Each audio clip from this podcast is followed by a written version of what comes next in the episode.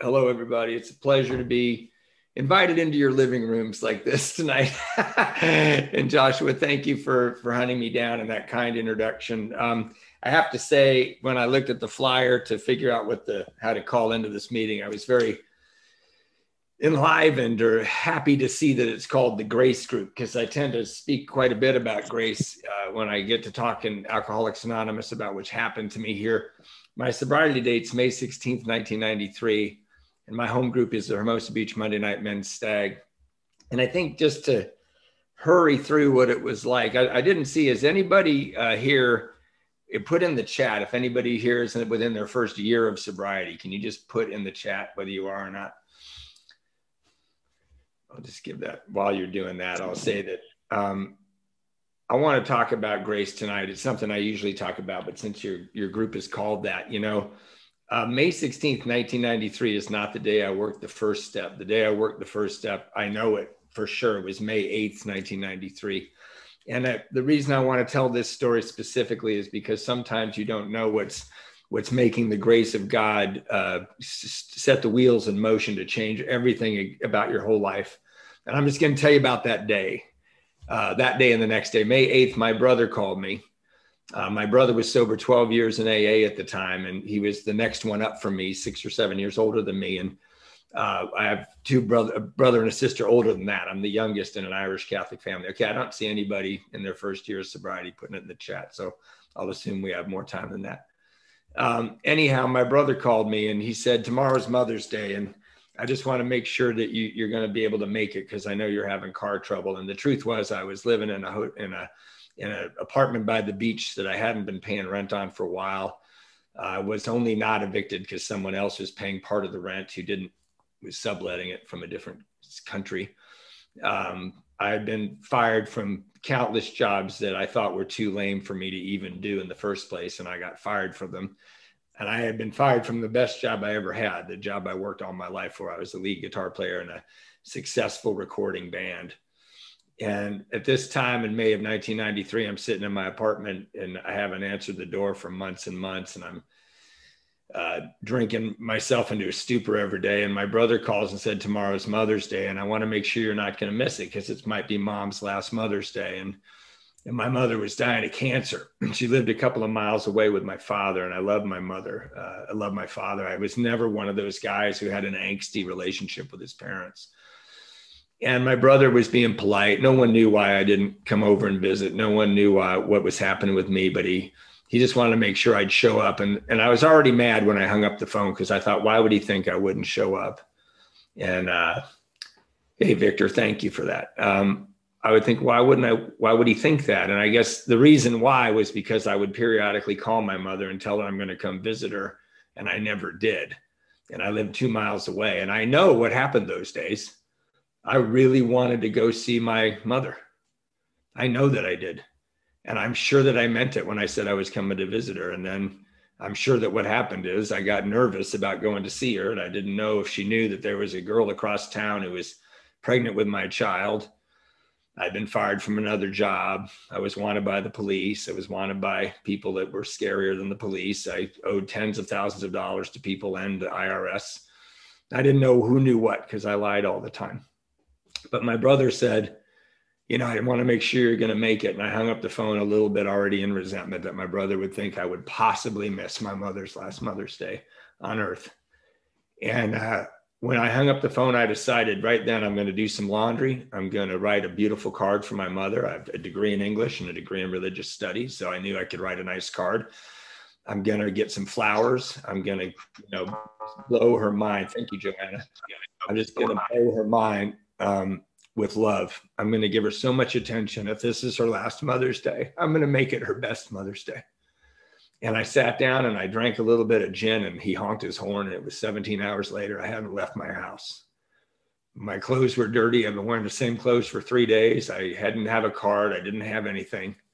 And I'm telling you this story because the story is about grace. And what happened was that my brother picked me up. He looked at me and he was very surprised when he saw me. I didn't know when he looked at me that I weighed 108 pounds that day. I weigh 168 pounds today, and I'm not any taller than I was that day. Uh, but I didn't know how much I weighed. I didn't know how bad I looked. I didn't know how bad I smelled. Uh, and I got in the car and I went down and I ruined my mother's Mother's Day. I completely ruined it. And I don't know how I did it or what I did. I just remember the looks on their faces. I remember being taken away early. And uh, some friends of mine are on this call tonight. You've heard this story 10 million times, but I did ask my sister, uh, who's my best friend, 20 years later on my 20th AA birthday, I asked her what happened on Mother's Day. And she said, We will never discuss that. You were vile to our mother. And, you know, I'm sorry to be emotional about this. And, and I want to say, I love Alcoholics Anonymous. I have a passion for it that has never faltered. I've never drifted away. I stay close. I work with others. It gives me new gifts every day. It continually saves my life. But it says in the book, we won't regret the past nor wish to close the door on it. And I do not. I do not regret the past, nor do I want to wish to close the door on it because I know that my life and my example might help Joanna or Victor today who are new. And, uh, but I can tell you, I still feel it when I talk about it. And I didn't want to hurt that woman. I loved her. I respected her above almost everyone else I knew. But I was so ashamed of myself. And I think one of the things that makes us realize that we are getting the grace of the power greater than ourselves is that the journey out of the bondage of self. I was so deeply in the bondage of self and my own fear and resentment and anger and shame that I made a scene at Mother's Day and I ruined it for everybody. And my brother had flown in, and my sister had flown in. My other brother drove me there, and my dad was there, worried about his wife dying. And I destroyed it, their youngest boy. And I was always a, a, a wonder to them. I graduated top of my class. I toured with the band. I did everything. I could always do well. But I suffered from the slow progression of alcoholism. It didn't hurt me right away, it didn't hurt me for years. And then when it hurt me, it was so devastatingly uh, awful or when I had gotten to the end of it, that I didn't even know I lived in squalor. You know, there's my friend Beth says if alcohol took everything we loved in one day, everyone would run to Alcoholics Anonymous and do the steps and get sober. But alcohol is more clever than that. It takes a, a little bite and you adjust down, and it takes another bite and you adjust down. And one day you're living in squalor. And on that day of May 8th, 19, May 9th, 1993, where I was about to work the first step and I had no idea that I was, and I didn't know that grace was coming rushing at me like a tidal wave. I was living in squalor and I didn't even know it. I couldn't let anybody in that apartment. It was filthy. There were pictures. I was making collages at night. There were empty bottles on the floor. There were guitars laying around, what was left of my guitars. And my brother took me out of there and drove me home, and we got in a huge fight. And when I got to my apartment, I decided I wasn't going to lose the fight. And this is where I think grace is so astonishing. And I know what makes grace come to me now. I, I, know exactly. It's all over the book, and I've sponsored people and worked the steps for years. So I know the secret to grace, but I didn't know it then. And when my brother got home, I picked up the phone and called him up and kept fighting with him and he didn't get to say a word. I just chewed him out for all the years of what it was like to be his little brother because before he was sober, he was an alcoholic and it was very painful to be his little brother. And I screamed and yelled at him. And, and when I got done yelling at him, and I wish I knew what I'd said, I, you know, I love thinking about this because my brother's sober, my brother's visiting my mother, my brother sponsors other people, he's loyal to his wife, he has a healthy family, he keeps a job but I felt I had the moral higher ground. And I've sponsored enough people that I've heard that insanity coming over the phone. You know, somehow I'm right. Somehow I'm the one who's right today, and he's not going to win. He's not going to be my older brother talking down to me. And you know, this is where the grace happened. I I stopped talking for a minute and it was quiet. And he said very quietly, Matthew, I think you have a problem with alcoholism. And that was not the grace. The grace is what came out of my mouth that I didn't expect. I said, without my own permission, I said, Of course I do. I was surprised I said that. I've been told by many people I had alcohol problem, and I didn't believe them because my brother had an alcohol problem he lived in his car. My grandfather had an alcohol problem. He died of cirrhosis of the liver. I have toured all over the world. I have two degrees. I, everything I've ever done has turned to gold. I don't have an alcohol problem. And my brother, who I didn't was sort of afraid of, said, I, I think you have alcoholism. And I said, Of course I do. And I think that's the grace of God. What it if it isn't the grace of God, what it is is the thing that sets in motion the grace of God. And it's called a surrender. And Victor and, and Joanna, who, who put on the chat that you guys are are newer. It's the second word of our first step is admitted. Says we admitted we were powerless over alcohol, and I've always cherished that word. I have a degree in literature, and I know that Bill agonized over each word of these steps because it's a surrender word. I admitted that I was powerless over alcohol. It was obvious that my life was unmanageable, and I surrendered just a little bit. And I can tell you today what that moment felt like. It wasn't like an aha God moment. The clouds parted. I felt better. I knew everything was going to be all right. I didn't, none of that happened.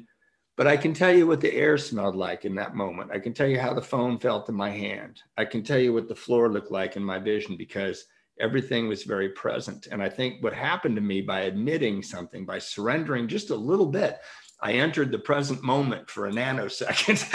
I hadn't been there in years. I live in fear and regret. That's where I live. I live in anticipation of the future that scares me, and I live in the past.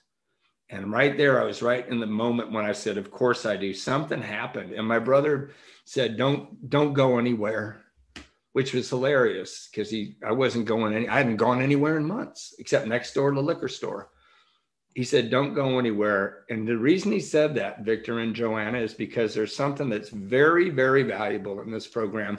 It's all over this book, but we tend to not talk about it very much. It's called willingness. And willingness and humility are surrender words. And willingness can be a very short window of time, particularly when you're new. I'm going to go see a guy who's detoxing tonight. He worked the first step with me three days ago. He's detoxing again tonight willingness is a very short window. And my brother knew that. He flew to my house. He lived 20 minutes away. He was there in 10 minutes. He walked into my disgusting apartment and he said, Let's go down to the beach. I live right across the street from the beach. I never saw the ocean ever.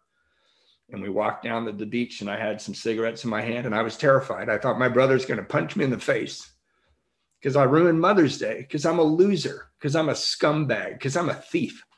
I wanted him to punch me in the face, but I was terrified he was going to punch me in the face. And I had some evidence that that might be how he was going to handle this because I grew up with him as my older brother.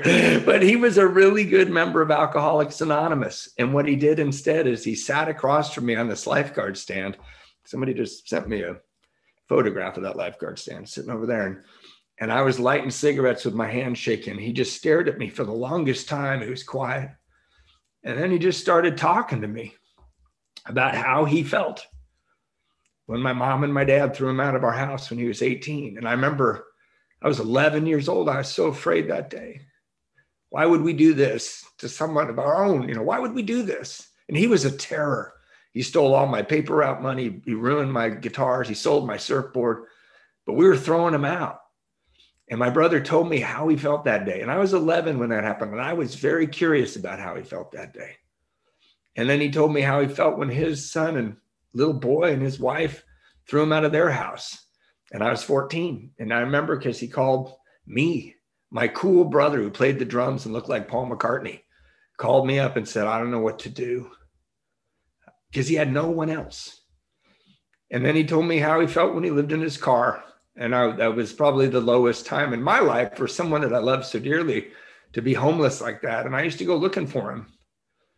When I was 17, I would get borrow my dad's car. I would say, I need to take my equipment to school, to the music room to play with the band. Can I uh, borrow the car? I'll bring it back. And I'd drive down super early in the morning, drop my guitar and amp off, and then I'd go looking for my brother's car and I'd look for him. Then I'd bring the car back and then I walk to school. And right in the middle of all this, my brother's telling me how he felt. He's telling me how he felt. I'm so interested. I'm leaning in and I'm realizing he's talking about how I feel. Sitting on that lifeguard stand. And I would have bet a half an hour ago that no one on earth knew how I felt. Remember that? Remember that, how you felt before you met us? Remember that, Victor and Joanna, you thought no one knew? One thing I want to tell you that will be very valuable to you moving forward in your recovery on those moments where you think that these guys in AA don't understand your particular unique problem, I can guarantee you we completely understand your particular unique problem. You're just in the bondage of self. You think you're so different that you can't be helped. And that's not true because we are not the ones who are going to help you. Grace is going to help you. And the only way I was able to get that grace was to surrender just a little bit and say, Of course I do. And that set so many wheels in motion. So I'm going to hurry this story up because I want to talk about recovery. My brother took me up and said, I'm not, I said, I'll go to AA. And he said, No, you won't you're going to a hospital. And I said, I don't think I could do that. I'm very busy. and I meant it. you know, i have been sitting on a couch for six months, but this hospital thing seems so extreme all of a sudden. You know, who cares that people are trying to kill me, man? I don't want to go somewhere. I go, how long? He's 30 days. I'm like, I cannot leave all this for 30 days. you know, I've said this for years, but what was I thinking? You know, who's not going to pay my bills, man? I'm the person not paying my bills right now. Like, who's going to not do all the responsibilities I don't do while I'm gone? But, you know, remember anybody else too busy for rehab? Anyone? I bet you too. I bet. There you go. Thanks, Jim. So I'm scared again. I just had this moment of connection and I'm going to surrender again. I'll go to AA. And he's like, no, no, the bar is much higher. You're going to a hospital. And he drops me off and he drives away and he's when he's leaving he says don't die. And i was so afraid when he said that because i thought he knew that on some particularly self-centered evenings i put a gun in my mouth. Because i didn't want to be a dad with this girl across town. I was 31 she was 18 and, and i hate to tell you this but i thought she was selfish and self-centered. I really believe that. And he left and I decided I needed to get really, really ready for rehab. So I sold my last guitar and drank an awful lot for as much as I possibly could. And on May, hey Lynn, on May 16th, May 15th, my brother called and said, We'll pick you up tomorrow. And I really want to hurry this along, but remember the grace. Remember the grace. I, I, I surrendered and said, Of course I do. I surrendered and said, I go to Alcoholics Anonymous. I didn't quite surrender and say I go to the hospital, but it was an understood thing that I was going to go to this hospital. And I was afraid and Victor and Joanna, we know how afraid you are. Even if this is your 25th time you've come to Alcoholics Anonymous, I don't think that fear ever goes away. That fear of letting go of your medicine, of letting go of your modus operandi, basically a whole bunch of character defects we've strung together to help get us through life. I, I know how scary that is when you don't want to let that go. And that's how I felt. From May 9th till May 15th, when my brother called, I felt terror. And then he said, I'm going to pick you up tomorrow. He actually picked me up and took me to my folks' house. But he said, I'm going to pick you up tomorrow and we're going to go. And I, I stayed up all night drinking. The phone rang in the morning. I picked it up. I thought it was him. And it was the woman who said, Your daughter was born. And to be, uh, I'm ashamed to tell you this, I had totally forgotten about them. But I jumped in my car and I raced to the wrong hospital. I raced to the hospital where I was born because, as was said earlier before this meeting started, selfishness, self centeredness, Ross mentioned that. That is the root of my problems. And I am so self centered that I believe all babies must come from Little Company of Mary Hospital because that's where I was born. And I went there and they weren't there.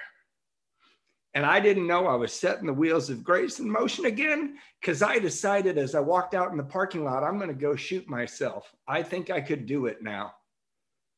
I do not want to go to a hospital and stop drinking. I don't. And I cannot be a father like this. I can't even find them. I'm at the wrong hospital. I, I don't know if I can express to you. I was wearing scrubs from the OR we used to wear to the beach sometimes. I had a torn t-shirt on, I had flip-flops on, I'd fallen asleep on a big gulp from 7-Eleven, so I had Coca-Cola all over my back, and I went to the wrong hospital. I don't think I could have felt any lower. I don't think I could have felt any worse about myself, but I was about to find out I was wrong. And I decided to go home and shoot myself. And I put my head on the steering wheel to the car as I was sobbing. And I turned the, the ignition of my car and my head bounced off the steering wheel because the car backfired. And the name of the hospital came into my head. That's grace. And that I know for a fact is grace because I practice the 11 steps very religiously. I meditate 20 minutes two times a day for the last 15 years. And I can tell you that thoughts come into your head.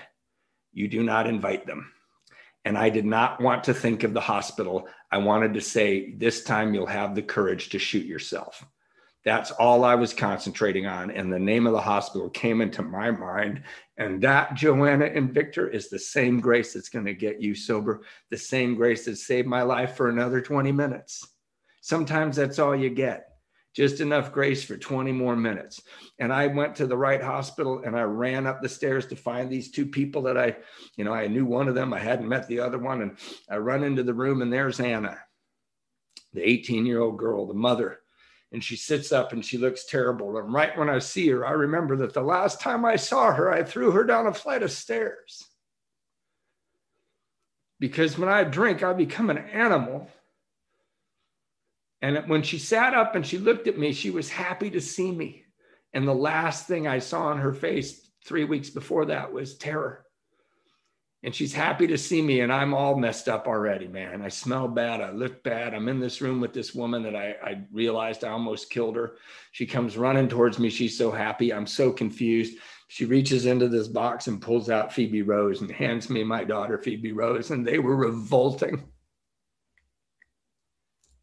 because they were so beautiful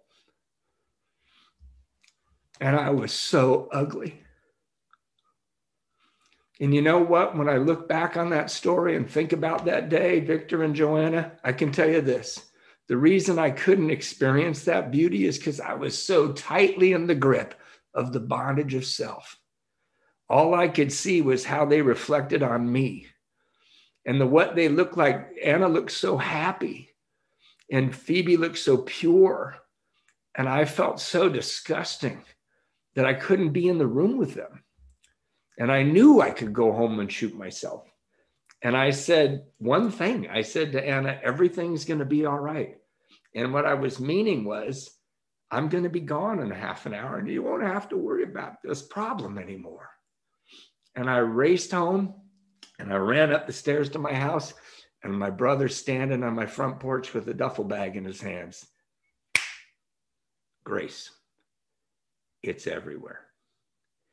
It's everywhere all the time. And the only reason I don't see it all the time is because I am in the bondage of self.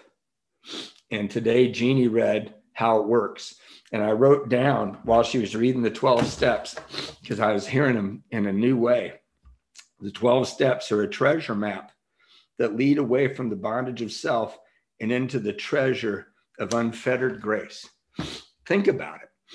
I'm powerless over alcohol and life's unmanageable. There's a little release from the bondage of self. I'm not the be all and end all. Secondly, I come to believe that a power greater than myself can restore me to sanity. There's a certain amount of organic feeling about that. I come to believe. You know, if you're an AA and someone's trying to beat you over the head with we agnostics to get you to believe, please excuse yourself and say, the step says we came to believe allow me the privilege of coming to believe on my own. And I didn't do that right away. I'll tell you about the second step. I went off to the hospital. All I remember from the hospital is I gained 47 pounds. I don't remember anything else. I was there for 30 days and I ate regularly. And when I got out, my brother picked me up and took me home and he sent me into my apartment and said, Please go to a meeting tonight. And I said, Of course, I'm going to go to a meeting tonight. And I was lying. I'm not going to a meeting. I've just been in a hospital for 30 days, for God's sakes. You know, so Victor and Joanna, I keep calling you out on purpose. You know, I know sometimes it seems like AA people are crazy. Rule number one is they are. This is not Mensa, it's AA. Rule number two is they're crazy in a way that you don't understand yet because you're deeply in the bondage of self, right? And my brother says, Go to a meeting. I lie, say I'm going to go to a meeting. I run into my apartment and there's somebody hands me a beer. And they're smoking pot in there, and there's girls snorting cocaine off my glass table. And I live alone And I've been gone for 30 days.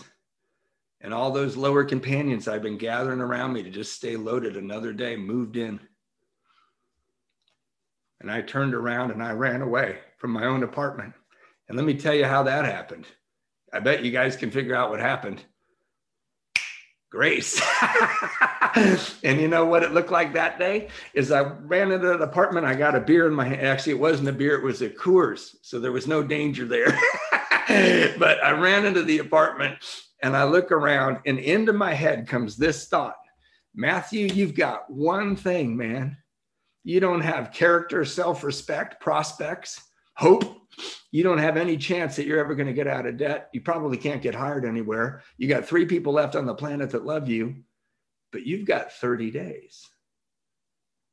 And that meant something. I had something, one thing on earth that was mine. And it didn't take a quick look around that apartment to realize almost everything else that was mine was gone. And I had run off with the happy people. I had gone into the party where the girls with bikinis were snorting cocaine. That's how I drank myself out of the music business. So I turned around and I went away from my apartment. And that is grace because, again, that thought jumped into my head.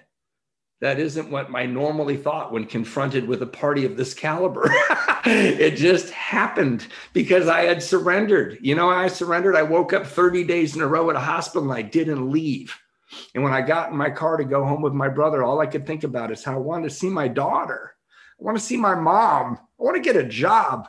I want to stop being a loser. And I walked right back in, and all I could think of is, am I going to throw away the one thing I got on these people again?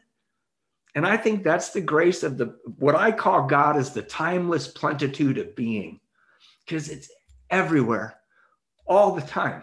And, and, believe me, I've tried, I've looked. In, in recovery, I have been all over the world. I have gone to India and worked with the dying because what I heard is the grace of God will always protect me. And what I heard is I'm selfish and self centered. And what I heard is that if I can smash my ego on a daily basis, I have a shot at bliss. And I can tell you some of the happiest times of my life have been helping people even people who are so dirt poor that they're living in Mother Teresa's hospice care in India. And all I get to do is hold them while they die. But it was a long way from that apartment where all I could think about was me to going to India four years ago.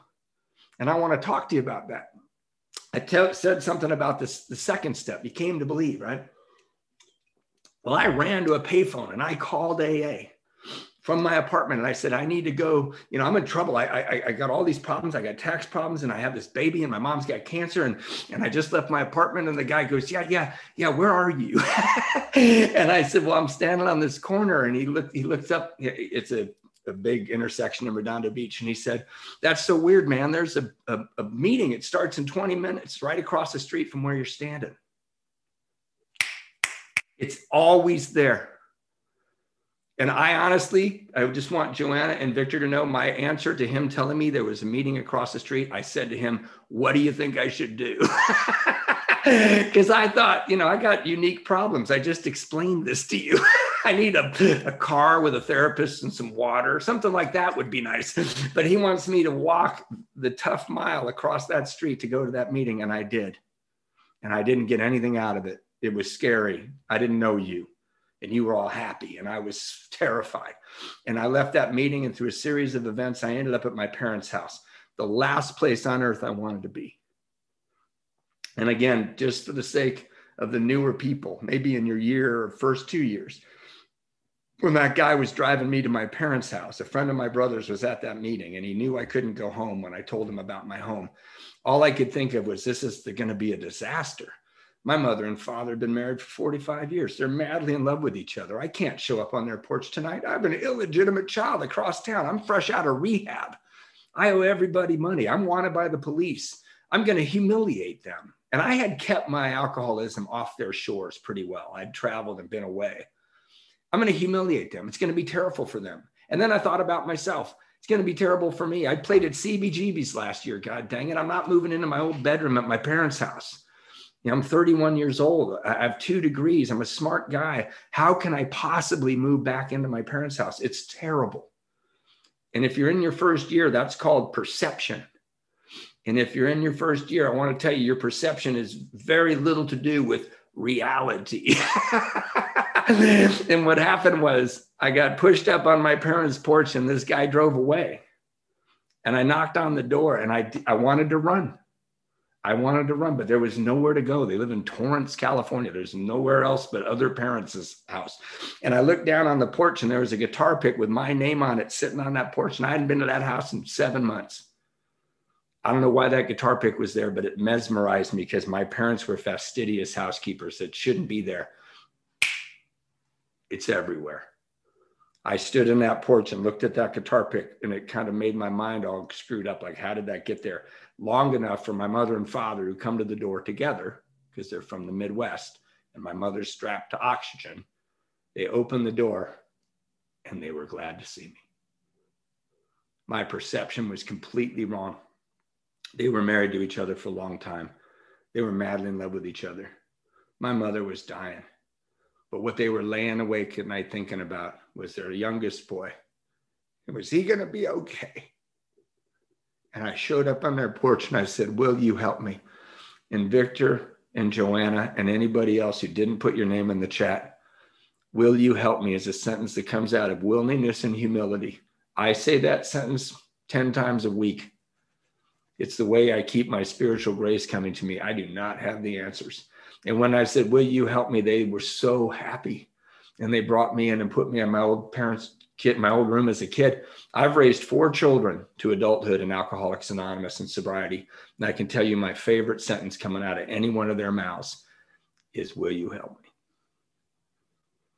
It's the most beautiful thing. And my perception was so bad that I thought this was a mistake. I thought this was horrible. And it was perfect because the present moment always is. And I'm not being airy fairy and new age. Check it out. My circumstances do not dictate my happiness. I have a spiritual life now. I live by the grace of God through constant surrender. My circ, and I'm going to explain that. I'm going to get deeper into this. I woke up in that morning. I woke up that morning in my parents' house. I, I don't want to lie to you. I wasn't overjoyed. I hated the fact that I was at my parents' house. I needed to get away. So I went out and I had a meeting directory that Jim had given me when he threw me out of his car. And I said, Hey, there's a meeting at 7 a.m. Dad, can I borrow the car? He said, If you're going to a meeting, don't even ask me. Just get in the car. So I drove to the meeting because I needed to get away from them. And then I got to the meeting and I forgot how uncomfortable you people made me.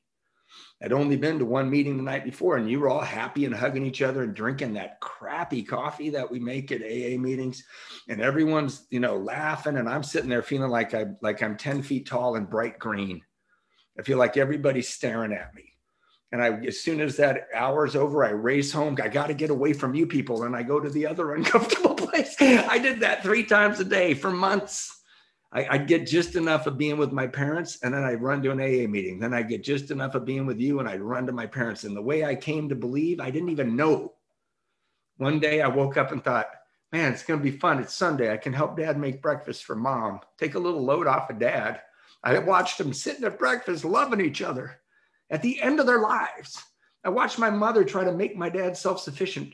I could see them and they were so beautiful. And all that has changed, I had been released this much from the bondage of self through the surrender of getting in the goddamn car and going to a meeting and going back and helping with dinner, doing a dish every once in a while, being honest.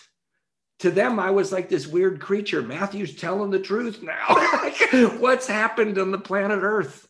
And I came to believe. That's why I, I always let people, you know, it happens. You know, my friend Scott Redmond used to say, about hey, don't worry about the God thing. Do the 12 steps and you will probably be contacted. and that's what happened to me, you know? And I just started doing this thing, man. I went and I, I really got into it. One of the things that held me up a little bit, I was paying the money back. I was washing coffee cups. I, I borrowed my dad's car and would take people to meetings. And a couple things that happened that I feel I always need to share, particularly I just feel like it's a deal I made with God. I, I, I, was about 60, 90 days sober and I was walking to a meeting with my sponsor and I said, Hey, uh, you know, I love Phoebe so much. I didn't know what it would be like to be a dad. I didn't know I could love somebody this much. And my sponsor just walked right by me, walked into the meeting, didn't say a word. And I sat in the meeting with him and I watched him because I'm selfish and self centered, and people need to constantly or reaffirm me. And we got up and we are walking out, and I said, I don't think you understand because you don't have any kids. And he said, Hey, man, just stop it. I said, What? And he said, How much child support do you pay? And I said, Well, I live with my mom and my dad. And I work at a loading dock from midnight to four in the morning. And I drive a truck during the day and I go to all these meetings. I don't have any money. And he goes, Well, I know what your circumstances are. I asked you how much child support you pay. And I said, Well, I don't pay any. And he said, Then you're kind of full of it, aren't you? You must know by now this is a program of action. It is not a program of talk. Don't tell me you love your daughter. Show me you love your daughter. You'll never have to mention it again.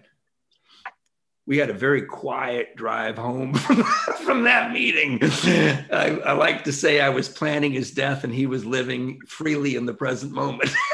he, no, he was not bothered by that conversation one bit. And I paced around my old bedroom at my parents' house where it's very hard to hold on to righteous indignation. and I realized I should probably pay child support. And I called Anna up and I told her how much I made. And she said, No, no, no, no. It's not an amount, it's a percentage of your income. And this is the percentage I want. And it was very fair. And I paid that money. And I paid that money every two weeks, every two weeks, because I couldn't get a bank account. So when I cashed my check, I went straight to that house, walked right by that teenage girl's parents who I was so afraid of, paid the money, and then I got to play with Phoebe. And after a while, I wasn't dirty inside anymore. And I walked in that house with my head held high. I paid the money and said, I would like to go out in the backyard with Phoebe, please. And we'd go roll around and laugh our asses off. You know, Phoebe was like eight months, nine months when she was about a year old, I was bouncing her on my knees and her head was whacking my head. She has a giant Irish head. She's 100% Irish, just like me.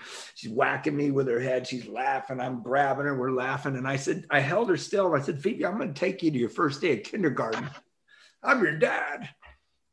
I'm going to take you to your first day of first grade. I'm going to buy you a car. When I, I think this so funny, I said, I didn't have a car when I promised to buy her a car, but whatever. I had 16 years to figure that out. And I'm going to do, I'm going to, you know, pay for college. And I, and I can't pay enough. I can't get first and last months together to get out of my parents' house. But I was so in love with being her dad. And a year before that, the day I met her, it was very clear that I should shoot myself in the head that day because I was so deeply in the bondage of self and I had not surrendered and I had not allowed the grace of God to come into me and change me. But it had changed me so completely and so permanently that I did take her to her first day of kindergarten and first grade and second grade, every freaking grade. By high school, she's like, Dad, wait outside. You know, you're weird. And I got her a car when she was 16. She wrecked it two weeks later, I have not bought her a car since. And I paid for college and I paid for nursing school. And my daughter, Phoebe, is a nurse in Portland. And she's saving lives right now. There's a pandemic going on, and my daughter is a brave girl on the front lines of that. Grace. Unbelievable grace. And I want to interrupt this program for a special news bulletin from actual Alcoholics Anonymous. I've realized as I've been saying all this that it sounds a lot like my own opinions. These are not my opinions, these are my experience, so much more valuable. But the big book says, or the 12 and 12 says on step five, all of AA's 12 steps ask us to go contrary to our natural desires. They all deflate our egos what do you think you need to do uh, to allow the to get out of the bondage of self? You need to deflate your ego. And you know how you do it? 12 steps. It also says on page 74 of the seven step one of my favorite sentences where humility had formerly stood for a force feeding on humble pie it now mean begins to mean the nourishing ingredient which can give us serenity. That's like a poem. Then it says below that our eyes began to open to the immense values which have come straight out of uh, painful ego puncturing. You know what painful ego puncturing looks like in AA? When your sponsor says, You're full of crap. Show me you love your daughter. Don't tell me. He didn't talk down to me. He didn't call me an idiot. He pulled my covers on my lie. And then finally, it says it is a step. This is in step 11. It is a step in the development of that kind of humility that makes it possible for us to receive God's help. It's right there. I didn't make it up. It's right there. And I, will just I have just a few minutes, and I want to say a few things about recovery. You know, I've got to really be involved in this. I've seen a lot of amazing things. I've met beautiful people. I've seen terrible things. I've had a sponsee kill himself. I've you know help people that that don't get it. I've i've watched my brother of go out after 20 years and not get sober again. And i've seen all that. But i can tell you there's this path. There's this way to live. There's this thing that's unfolded in front of me right? And it keeps happening. And to me life is just an ex- a series of invitations to grow. And that's not if you're an alcoholic or not that appears to be to me what life is a series of invitations to grow. My my wife puts it differently. She says, if we ever get our ducks in a row, let's staple their feet to the ground because we've never achieved that. There's always a duck wandering off somewhere. And when you have four children like we do, you, you get a lot of good things and you get a lot of heartache. But I want to tell you, through the grace of God, through trying to be surrendered, through trying to be humble enough to talk on this meeting, I called in sick to work today. I feel like crap but I knew that Joshua didn't have anybody else to speak tonight. So I wasn't going to miss this. I'm going to go right to bed after I go see this guy who's detoxing. I keep doing these things and I keep getting rewarded. I said earlier to, to Joanne and Victor that my circumstances do not dictate my happiness. Now, if you looked at my life, if you came over today, you go, man, this is a beautiful house you live in, Matthew. Where'd you get all these amazing guitars? Your wife is really pretty. Look at those two cars in the driveway. Those are the gifts of sobriety, right? No, they're not. Those are the gifts of not drinking. The gifts of recovery are I have a sense of serenity in face of calamity. I know how to handle things that used to baffle me. I've lost interest in selfish things. I've had a spiritual awakening. And all that means is I got to find out who I really was when I wasn't in the bondage of self. Now, I married the woman of my dreams. And Anna and Phoebe came to the births of both of our children. And Phoebe showed up when we adopted our fourth daughter up in Seattle uh, seven years ago, eight years ago. We've had a wonderful, wonderful, beautiful, uh, long uh, unfolding of recovery. Remember, I talked about the long decline of, of alcoholism, the long unfolding. It's equally slow, but good things and bad things have happened. My mother died in my arms. My brother drank again. And my wife, when we were married for just five years,